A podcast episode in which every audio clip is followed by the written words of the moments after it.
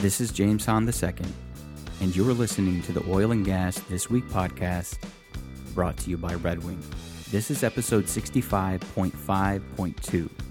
Point 5 episodes are my chance to speak with entrepreneurs, executives, and thought leaders from inside and outside the industry, to hear their stories, what inspires their work, what culture drives their company, what innovations they're bringing to the oil field.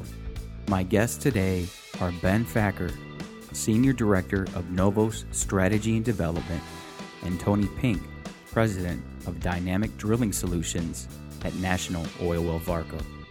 While Ben and Tony had different paths into the company, they share a single focus, giving you faster, safer, and more effective drilling operations through NOV's Novos operating system. As we will learn, Novos isn't just transforming daily drilling operations, it's overthrowing the status quo. Among many other things, Novos automatically performs repetitive drilling tasks to give drillers the freedom to focus on safety and process execution instead of rote work and wasted time. It gives users the ability to set automatic drilling parameters, which, instead of replacing the driller, gives him peace of mind to know he's always on target. When Novos is installed on a rig, big data and machine learning are always at work behind the scenes to enhance a driller's skill, experience, and effectiveness, something that's desperately needed as a new generation of drillers take over in the great crew change. Ben and Tony are based here in Houston, Texas. They stopped by Tri Rocketing Studio in the Museum District after we met in NOV's booth at OTC. Ben, give me your background, because there seems to be a little bit of an age discrepancy here. I graduated from Oklahoma State in 2006, and I actually jumped straight into NOV. So it was part of a what we call a next generation program, and I came in early and often and had a rotation of jobs, and then been here ever since. So I've been with NOV just over 10 years. Just over 10 years? Yeah. How old are you? 33. Wow. I was going to say, what did you start when you were 19? Pretty nearly. Yeah. Pretty nearly. And Tony, your path into NOV was a bit different. Yeah, so my path, I went to the University College of Wales, Aberystwyth, actually as a geologist. And, the times when I graduated in 1990, there was pretty well no work for my area of expertise, which was actually mining. So I got a job offer from Schlumberger, and they actually gave me a pay rise before I'd even taken the job. So the oil business was just picking up in 1990, and I spent 17 years in Schlumberger, then left Schlumberger, went to Reed Hycalog drill bits, and then we were acquired by NOV in 2007, 2008. And since then, NOV have been pretty fantastic and have allowed myself and others around me to really develop some new businesses and some new technologies and grown that into, kind of where Ben and I are standing here today and looking at, a fully integrated automation solution, which is kind of fun and exciting for our industry moving forward. So, Ben, I didn't actually recognize you until you just pointed it out just now, that you were the person who pointed me to Graham Day in the NOV booth at OTC, who pointed me back to you. Yeah. How does Graham Day play into into the scenario? So Graham Day is the VP of sales for land rigs.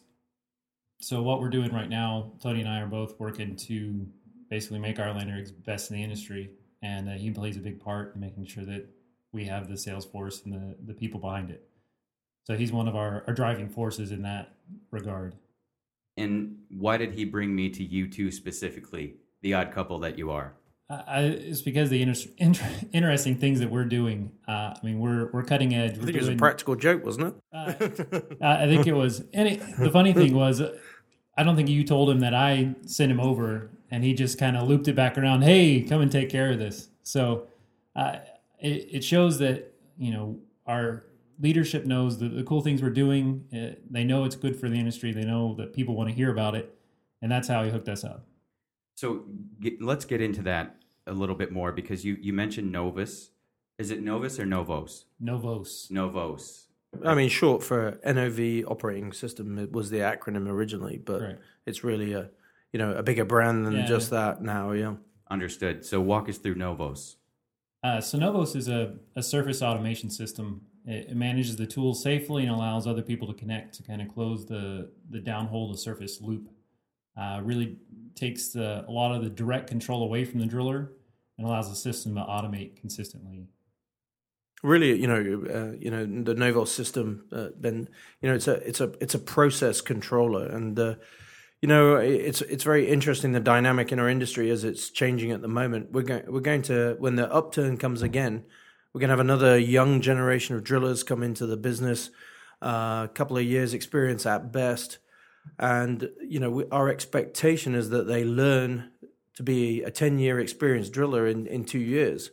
So the Novos system to help them do that, things that have been learnt in the past can be written into scripted processes. So rather than them having to learn completely afresh again, they can adapt their knowledge and use those scripted processes to kind of replicate many years' experience. So our timing of this, coming out is probably perfect, because we really want to give a leg up to those young guys that are going to, come back when our industry comes back, which we probably think on land is not very far off now, and we've got to help them perform. The market is going to push the cost. We've got to get the cost of drilling down, and so that scripted control that comes from Novos is pretty cool. And then if you tie in what we're doing in the Dynamic Drilling Solutions group is feeding everything from below the top drive into Ben's system. So if you've got that scripted control, you want that scripted control to run off downhole data. We want to image a visualization of the environment downhole, and that visualization again. That young driller is going to see cause and effect instantly in front of his eyes. So he's got both scripted control and cause and effect of what is going on in the wellbore, which is, it's pretty amazing. So we'll see their development go very quickly. It's pretty neat technology. I'm wondering, is the machine learning taking place to be able to capture any of the stuff that's in the veterans' heads? That won't be there once they retire? We do a lot of machine learning. We have groups that specialize in machine learning. Data has been a gigantic driver now for NOV. We're becoming a data-driven company. We are really taking the information that we have and driving it into new technologies, new equipment, better equipment designs, all that stuff. And part of it is better processes. So enforcing good process on the drill floor consistently is what's going to drive our industry. But we also see, James, if we capture a lesson learned from downhole, let's put it in a real term, when the bit goes on bottom and how a driller puts a bit on bottom today, it may be done 50, 100 different ways, yeah? And maybe two or three of those are the correct way of doing it. So we can capture from the downhole data exactly what that drill bit rock interface, what occurs when the bit goes on bottom, and say, right, okay, if we write that into the scripted processes, we put the bit on bottom in the correct way, and we don't prematurely damage that every time we make a connection and start to drill ahead. So we are taking lessons learned from both experts and from the visualization of the data right in front of the guy's eyes, and then building that back into these scripted processes in Novos. So the rig repeats that over and over again, doing it the correct way. Yeah.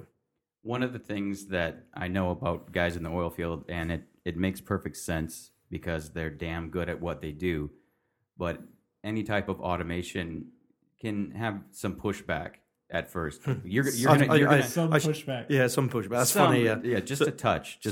Yeah, I can give you. I'll tell you. Tell it as a story. It's actually very funny. When we first started doing this down in the Eagleford for one of our customers, and we rolled it out onto the rig. I mean, he really, the company man who's obviously in charge of the operation, looked at me and really he thought, the limey antichrist has turned up on my rig. Yeah, this guy has come here with all this newfangled fancy stuff, and his whole behavior pattern to it was, this is challenging my job, my authority, everything. Yeah, and then 6 wells later, you put the guy on a conference call and he goes, "You take that off my rig and I quit." And he understood then that we weren't taking away his roles and responsibilities. We were giving him autopilot for the rig. And you watched his behavior pattern when he realized that actually not only was he in charge of it, but we'd now given him really, really cool flight controls for his rig. He knew what was going on. And actually, it is a giant sort of arse covering, because he can make a decision that keeps him safe, yeah? Keeps the operation safe. And he's backed up by the data and the information. So when you see that behavior change, because what we're doing is obviously a technological change, but it's a massive cultural change as well. And, and you see on the drillers as well, you see the young dynamic kid get it. And then he performs better, but then he teaches the old grumpy bastard on the rig and he gets it. And then he gets it better than the young kid. And then they start, competing with each other. And you suddenly realize, okay, we're not only doing a technological change here, but we're culturally changing the drilling business, yeah, and it's pretty neat, yeah. Yeah, so I'm seeing a lot of adoption of digital technology happening across the oil field in terms of a lot more even oil field veterans, if you will, joining our LinkedIn group. The one question I'm wondering right now, Ben, Tony talked about how his data feeds into your system. Mm-hmm. What does your system mean in the whole Novos world? So my system is Novos. So we kind of have, in a world, it is scripted processes, but it's really a dynamic process. So we have a dynamic kind of thinking engine that will go through and say, okay, what should we be doing right now? And it takes tasks and then carries them out. So if you want to drill, you say drill. You don't say hoist this tool. You don't say turn this thing. You say what you want it to do, and it goes and does it. So it takes the concept from I need to control all these tools to I'm drilling. So instead of the driller really having to be a tool manager, now he's a driller. Now he can look at, the dynamics. He can play with values. He can manage his crew, which he's supposed to be doing at the same time.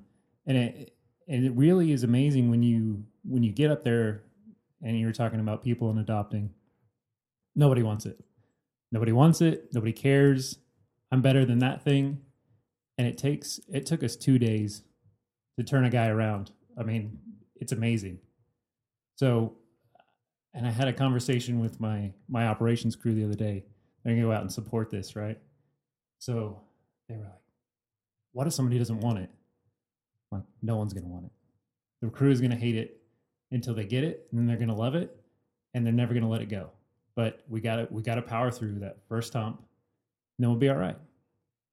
Tony, how does that actually happen then? Because are we talking about the fact that the driller isn't the guy that makes the decision, is someone above him that sees it and gets it and then wants to deploy it on the rig? No, I don't think the decision, if we're talking about the sales decision or the visionary decision, as this downturn has kicked in and people in our industry are starting to think about this differently, we've noticed that the conversation that we're having for deployment of this is at the strategic level in these operators. We're talking to the VP of drilling and completions. So he gets it. He says, okay, this is strategically important for my business, a change. I'm going to drive the cost of, production down. So he's making the decision to do it. But then out in the field, the roles and responsibilities don't really change that much. The people executing are the same in the same role, but we're making their life easier. So this downhole data coming into scripted controls, the driller is now freer, as Ben said, to do the other stuff that he has to do, and the machines are doing the really repetitive, boring stuff for him. Yeah, so to be an expert at on-bottom drilling and break every different inch of formation that we go through takes a huge amount of concentration for 12 hours, and the machines are and the Novos system's way better than that. And then that data is feeding to the company man. He's not taking the driller's role away from him, but he now has the ability to make a decision, contact the driller and say, okay, I'm seeing this. What we're doing is we've got downhole vibration, so let's do something different. So they increase the RPM from, say, 80 to 100 RPM, and that would have taken them previously out of their comfort zone. But now that downhole data shows that, in fact, the world stabilized downhole when they went from 80 to 100 RPM, and that the more aggressive behavior is actually reaping benefits both in performance and the stability of the system, so the risk goes down as well. But the roles out there, we had a lot of early conversations about, you know, when automation first was being talked about 5 years ago, was how to engineer the people off the rig. And I think we've changed a lot, industry and certainly inside of NOV, that it's really about, it's more like the Toyota production process. It's about getting amazing things out of ordinary people, yeah? Give them the tools and equipment to do their job. Don't try and engineer them off the rig, because in fact that'll cost you millions and millions of dollars more to get them off the rig. Let them do their jobs, but let them do them in an automated and controlled manner. Ben, what are some of those variables that they're able to focus on more as a result of autopilot?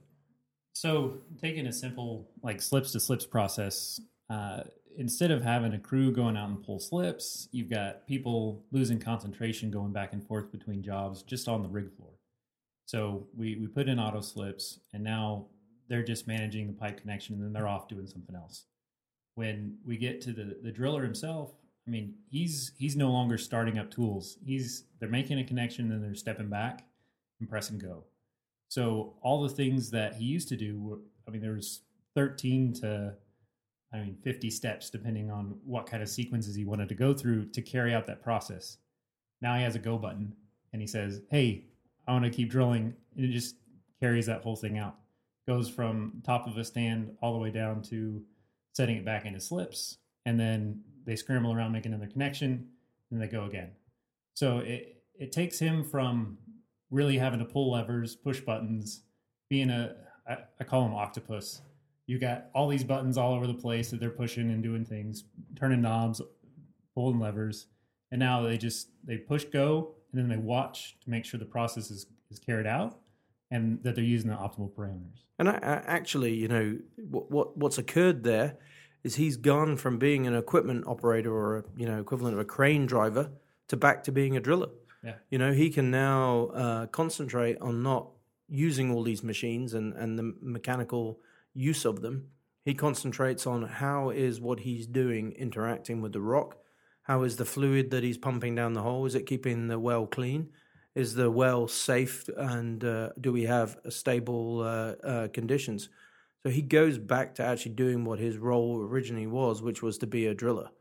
Because the early mechanical rigs were actually very, very simple. What's happened with the intermediate phase is we went from simple mechanical to complex mechanical. And now we give the guy the autopilot function effectively, and his role goes back to being what it should have been, which is breaking rock and making a hole in the ground. One of the more impressive things is the actual console and what it looks like with all of your different displays right in front. Can you talk about what all they're seeing as they're drilling? So I guess you saw the Rise workstation. I OTC. Did. So that's our new standard chair across land and offshore. So it's basically a stand-up, sit-down chair focused on driller comfort. He's got the ability to hoist up, control all his tools from the four HMIs around him. But one of those HMIs is Novos, so HMI being a touchscreen interface. So he's able to basically control all the tools on the rig, be in charge of the operation from that one chair, having to go inside or go outside and basically pull levers and touch switches. What is he seeing, Tony, on those different displays? So he's seeing a visualization of the surface and the downhole environment, and it's shrunk down to, more so on a offshore rig. It's almost like information overload in front of these poor guys. Yeah. So now with the Novos screens, we've really boiled down to the visualization that he needs. And the analogy that I use is when explaining this is if you look in a Formula One racing car, the driver is now down to a rev counter and like 4 buttons basically, yeah, to control that car. The principal engineer, he needs to see, you know, a bunch of wiggly lines and tons of displays and everything back in the F1 shop. But the driver himself needs just very little.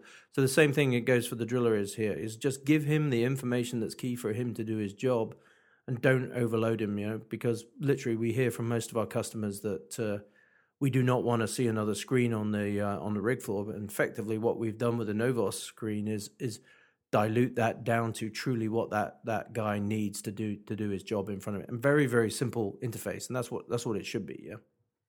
Then educate me a little bit so that I can fully understand, because the driller, is he the one that's making the decisions in terms of, okay, we're going to change in this direction or we're not in this sweet spot or different things like that? No, so you got a drilling engineer that is basically making the well program, the well plan. He's telling, okay, here's where we need to be to make the reserves. Then you've got a company man that's kind of directing day to day, saying, okay, we need to do this now, we need to do that now. And we've got a driller basically carrying out those functions.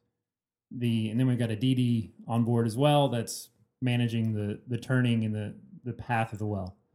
So the driller's really carrying out functions. He's being told what to do, but he's looking at the dynamics right now. What's happening right now? What do I need to do to mitigate this event? He's the first line in the fence, but there's a lot of decisions that happen kind of in the office, you know, in the trailers that affect him. And there's not a really good communication path between those guys. So part of Novos is to try to bring the office guys into the operation. So with some of our systems, we're able to pump data to the office so they can make decisions, good visualizations to show them what's going on. But there's also a part that they can download basically parameter limits and different things into the system to make sure that the driller makes good decisions based on the well dynamics and the things that the guys in the office know and have planned for. So it's really kind of, I don't want to say training wheels, but it really helps. It's like bumpers in bowling. So there's really little that you could do to make mistakes unless you really, really try to do them. Yeah, and there, while anyone out there is going to push back because they say, I'm going to get replaced, they definitely don't want to lose their job by making a mistake. And you're giving them the freedom to know that they're not going to make one because they're drilling within the parameters that they're given. Right. Yeah, it's more like we've taken out, our industry has had probably for the last couple of decades, sort of triple safety margins, yeah? The equipment comes out with a safety margin, then the customer has a safety margin, then the drilling contractor puts a safety margin on top of that. And that's all because there was no downhole control of the data and there was no real process control of the individual on the rig floor. So you had to have those sort of triple safety margins in there. So we're going to see as we deploy this technology, both the benefit of understanding what's going on downhole and then the removal of those extra sort of ambivalent safety margins on the surface, we're going to see just a performance increase because now this NOV rig that was built to this specification can actually be used in a controlled, aggressive way rather than conservative way. You know, for the last 100 years really, our drilling business has been controlled by people who have an experience. They've built up their experience of drilling. The problem is most of us, you know, me included, when I was a directional driller, what my experience was and my lessons learned was I did not want to repeat the biggest mistakes. And so if you base your whole performance on not repeating your mistakes, that it becomes more and more conservative with time. So what we're going to do and what you do in Novos is build those windows that the rig operates within. And then as you drill that well, and say we spent the whole time in the top right-hand corner, we then preload up as we go to the next well, a new window that incorporates that, what we learned on the previous well. So we have a new safe operating window to operate in there and drive that performance into the top right-hand corner and take away this layered safety margins that we got. So we can do it because we have controlled data, downhole data, and we have controlled processes. So we take out the human error on the surface, and we take out the differential between knowing what is going on in the well downhole and what's going on at the surface. It's so integrated. It's really, really fantastic. Yeah. Tony, you mentioned before we started recording that you were part of the original idea around automation. And can you talk about? Can't really take credit for the complete originality, but you were, yeah. That's why I mentioned you were part of. So someone lit the light bulb, yeah. Yeah, all great ideas are building on what comes before, and I know that Dave Reed, you mentioned, was a part of that. Absolutely, yeah. How have you seen the technology evolve over time? If you could give us a little background. Yeah, that's an interesting journey, and it is that, you know, new technology adoption. You know, that diagram. I think if you Google new technology adoption, you get the same sort of bell curve. And you know, we started off and we're right down there on the flat bit, and then we do our field testing. We failed fast, which is what we did do. Yeah, we failed very quickly.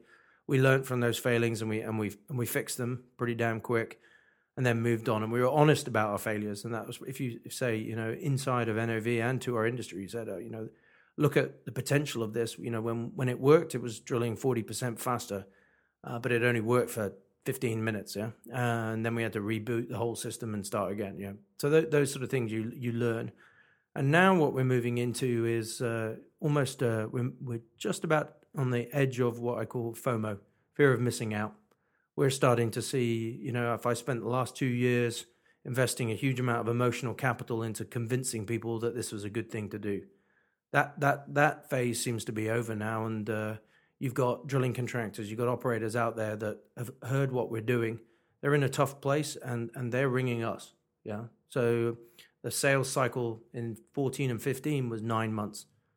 The last job we just did, we sold it in 7 weeks. Yeah, so our industry is making the change, and the downturn has created probably the drive behind that change. Ben, I understand that this is a culmination of a lot of technology almost invented within the company. You've been there for 10 years. What have you seen in terms of innovation that has? What do you think has driven? Is it the company culture?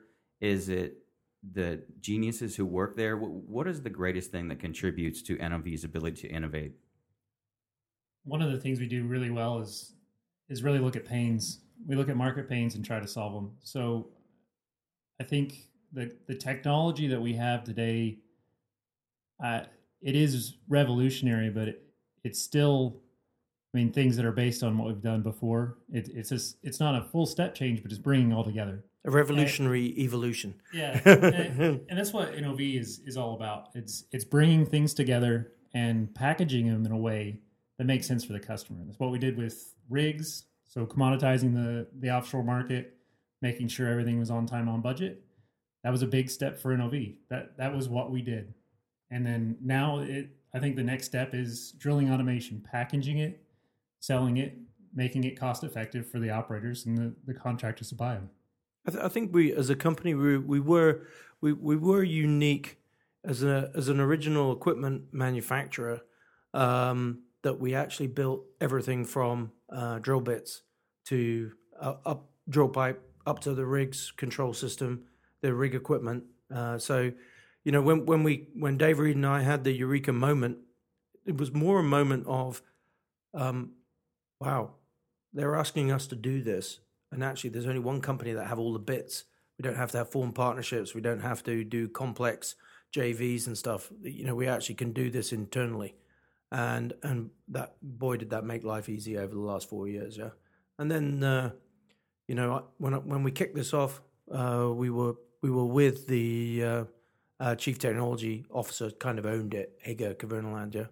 And from that, we were able to sort of worked like an internal private equity to kind of kick it off, and that really, really helped the whole company to embrace what we were doing by helping them fund rather than take it off individual divisions. We gave them the money to do it without feeling pain, so it's pretty cool. What would you like to see? I'd like to hear from both of y'all. in an ideal world, 5-10 years from now, what does the drill rig look like from your perspective, or NOVs, however you want to look at that? In the next 5 years, I think we're going to basically see all of our current fleets upgraded to a status of rig of the future. So optimizing what we have currently in the field, making sure that customers that have been with NOV get the bulk of what our technology is and are better than their competition. That's our drive, is to make our customers as good as they can be. We're talking about automated rigs within the next 3-4 years. So a 10-year plan is going to be tough. It's going to be tough to dream up. But, the guys we have working on this are talking about turning the whole thing on its head, figuring out better ways to do things, different ways of solving problems, not looking at it the way we do today. So, yeah, we're going to turn the business model upside down as well. Out there in the world today, a lot of the operator's driver is not necessarily aligned with the drilling contractor and the service companies. So if the operator wants performance, then really the drilling contractor should share in that performance gain, or potentially share in that performance reduction. But let's say, for argument's sake, this technology will help share in that performance gain. So what do we give? We differentiate our loyal customers' product, and then we give them the ability to align their business model more with the operator who has the cash and says, right, okay, we're going to drill this well faster. You share in that those 8 day savings. We'll share that saving with you. Then the contractor gets aligned, and then by doing this with a contractor, can we give them more and more tools to be able to take more control of the well back to them? So maybe the contractor can do directional drilling. Maybe the contractor can run casing, do cementing, and he gets a much more integrated product back for the operator. Tony, you mentioned earlier that people are in a downtime and they're still ringing your phone. Is it the operational efficiency that they're gaining out of this technology that's driving those phone calls? Absolutely. Yeah. The worst job we did was a 30% improvement. And if you look at going now to some areas where there's more challenging rock, like the SCOOP in Oklahoma, the Granite Wash in Oklahoma, Permian Basin, there we have the potential to halve some of these well times. And if you were saying, okay, the cost of drilling a well is half drilling, half completion on land. So if we half off the drilling time, we're taking a quarter of the lifting cost per barrel. So 40 down to 30. Now that changes the game, yeah? Or 50 down to 37, yeah? So guys that are barely break even or in the red today could move back into the black, yeah. All right, Ben, he just mentioned a 30% improvement. That's the worst one.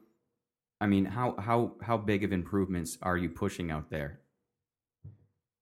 We see, I don't know if I can speak to that because we'll start putting expectations on what we're doing. Yeah. That's going to be a tough one.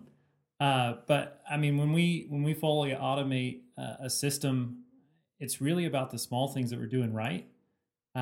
There's a lot of lost time that comes into decision making. There's a lot of lost time that goes into basically overestimating times because they don't have the data. There's a lot of things that go into it, and I think we're going to make a huge cut in what is really happening on the rig site, because now everybody knows what's going to happen, and it happens in a consistent way. So everybody gets in sync. It's even like a human sync. They know when they're supposed to do things. They know when it's coming. There's no surprises, and I think that's going to be the biggest change. Is we cut out all the what they call invisible lost times, right? The time when the driller is just kind of hanging out, waiting for something to happen, which should have happened minutes ago. And there's no silver bullet there. Yeah. But it's like, 50 little things, yeah? But those 50 little things add up to, a big chunk of time. And, Ben's exactly what he's saying. The on-bottom performance, those sort of things, they're almost clear-cut. But all these little tiny invisible lost time things they're hidden today. Yeah. One of the things that I'm seeing as a theme in everything you're talking about is really just optimizing communication across not only a drill rig, but an operation. That's what our industry has been bad at. connecting people, and it's really driving what the operators want the contractors to do. I mean, it's like having a contractor at your house. You've got to set expectations. You got to go through it, and with the way that our business is run, I mean, you could have a different operator from one day to the next. How do you make sure that rig is running towards the way that you want your plan to be run? And we're taking a lot of that training, a lot of that time, a lot of that effort out of the equation, because now you could just say, "Oh, I'm company operator X. I want you to drill like this." And they load in a plan and a configuration. All of a sudden, the rig drills like that, and then you can do that across the board with anybody you have in your fleet.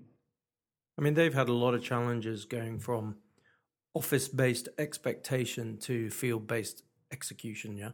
And I mean, and what Ben was saying there, by being able to load up this well program automatically into the rig, then some of that communication problems are overdone. The other one is if you can now take the information from these and feed to other rigs in the fleet, then not only is the fully automated rig picking up the pace, but it's then sharing that to other rigs with Novos on, and you get a fleet-wide improvement from the process. And one of the things you touched on earlier is the business model. And the business that we have is they're not aligned, right? Contractors want to stay on as long as possible because that's how they get paid. Operators want to cut down costs and get people done as fast as possible. So we are helping to align that concept by selling efficiency, selling optimization, which now aligns a team, not just, you know, two people working together. Now we're a team. That's perfect. And one of the things that someone listening to this might think is, wow, this sounds like a lot of very overwhelming technology. I don't even know how I would learn this. And one of the things I saw at your shrimp boil was your mobile training. And that was phenomenal because they had, I don't know if it was the same thing you had on the show floor at OTC, but they had one of the hoists there. So something that happened, our customers were coming to us and saying, we need training. We need to figure this out. We don't have enough people. You've got to help us out with that. We made a whole training college. So it's up in North Houston, and we've been running our customers through training on our systems. But what we found is we can't train everybody. They can't all come to us. So we've got mobile units. We've got regional units, we've got international units, train people on our equipment to make sure that they are capable of operating at a high level. Because with that role change and that driller becoming more like a pilot, you know, if we look at the most successful sort of training impact stuff is simulation, yeah? And if you see, you know, pilots, how you can expose them to, you know, 50 real world things that might take them 5 or 6 years to see in a normal day-to-day life, you can now simulate that and put them through that. And these dome simulators not only teach them to use the equipment, but the next step forward of that is simulating the downhole conditions and simulating challenges that they would see over a long period of time, but crash them through that in a 2-week class. Yeah. Well, you've taught me a lot in a very short amount of time. I can't thank you enough for stopping by. If people wanted to learn more about this technology and connect with each of you, where would you send them and what would you ask them to do? I think if they log into NOV.com, you can find pretty well good links to Novos and to Dynamic Drilling Solutions as parts of our website in the public area. And I mean, if you Google Ben Facker, it probably comes up these days. And certainly, you know, Google my name and you'll see the SP papers and things that we are in the public domain. And people have contacted me through that. But NOV.com, you'll get to us, yeah. We're hoping to be at IDC Middle East. Yeah, we're out on the streets a lot as well at the drilling conferences and try to stay pretty public. Fantastic. I know from talking to Dave Reed, y'all have a lot of really wonderful videos showing this technology. I'll make sure to get all of that as well as your LinkedIn and so forth in the show notes. So if anybody wants to reach out to you, they can. And again, thanks so much for stopping by, guys. It's been a fantastic conversation. Thanks, James. Really appreciate it. Yeah, have a good day. Thanks for listening to this 0.5 episode of the Oil and Gas This Week podcast, brought to you by Red Wing. You can find the show notes for this episode, which include links to everything we talked about, and both Ben and Tony's contact information at tribrocket.com/TWNOV. You can also leave any comments you have about this episode there, and that's tribrocket.com/TWNOV. Join us again next time when we finally talk to James Wanjamo about what it was like growing up in rural Kenya with no electricity or running water. It was like a bare land, so the next neighbor was probably like half a mile away from you guys. And so you can imagine something like electricity reduce. It's nothing that we thought that we'd ever have. Until then, go find some grease, guys.